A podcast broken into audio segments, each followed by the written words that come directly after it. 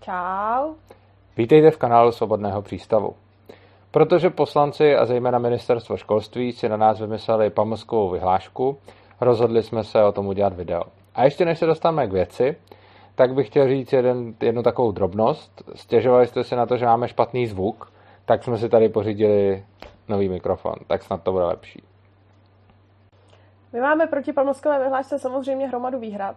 A pro mě jednou z největších výhrad je, že až budeme mít děti, tak mně přijde úplně jakoby neuvěřitelný, že by mi někdo měl kecat do toho, co si ty děti nosí do školy k jídlu, nebo spíš teda, co si potom v té škole k jídlu kupujou. Já si myslím, že to je čistě jako na dohodě rodičů těch dětí a vadí mi, že stát se skrze školu chová jako výchovná instituce, protože si myslím, že prostě na to nemá právo. Má to být čistě na rodičích s dětma. Přesně tak.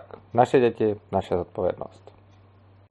Ministerstvo školství se ohání tím, že chce zakázat dětem, aby si ve škole kupovali nezdravé potraviny. Ona je samozřejmě ale pak vůbec otázka, co to vůbec znamená nezdravá potravina. Já nejsem zrovna expert na zdravou výživu, ale vím, že i mnoho lidí, kteří se tím opravdu zabývají, včetně třeba doktorů nebo vůbec lidí, kteří, pro které je to důležité, tak se taky zrovna dvakrát neschodují na tom, co je vlastně zdravé a co není. A velmi často se stává, že nějaká potravina je napřed označovaná za zdravou, pak si zjistí, že je nezdravá, případně naopak. A rozhodně bych neřekl, že to ministerstvo školství má patent na pravdu. Chtějí zakazovat například hořčici a podobně, což skutečně nevím, jestli v tom množství, v kterém se v jídlech vyskytne, je takový problém. Mně přišlo úplně super, a to jste možná se dočetli, eh, jak studenti gymnázia v Uherském hradišti udělali takovou revoltu a udělali pro své spolužáky Black Market a to přesně právě kvůli pamlskové vyhlášce. Protože když nebylo možné si koupit nějaké nezdravé potraviny, dejme tomu ve škole, tak tyhle ty studenti nakoupili uh, různé jako sušenky, párky v rohlíku a svým spolužákům je přeprodávali.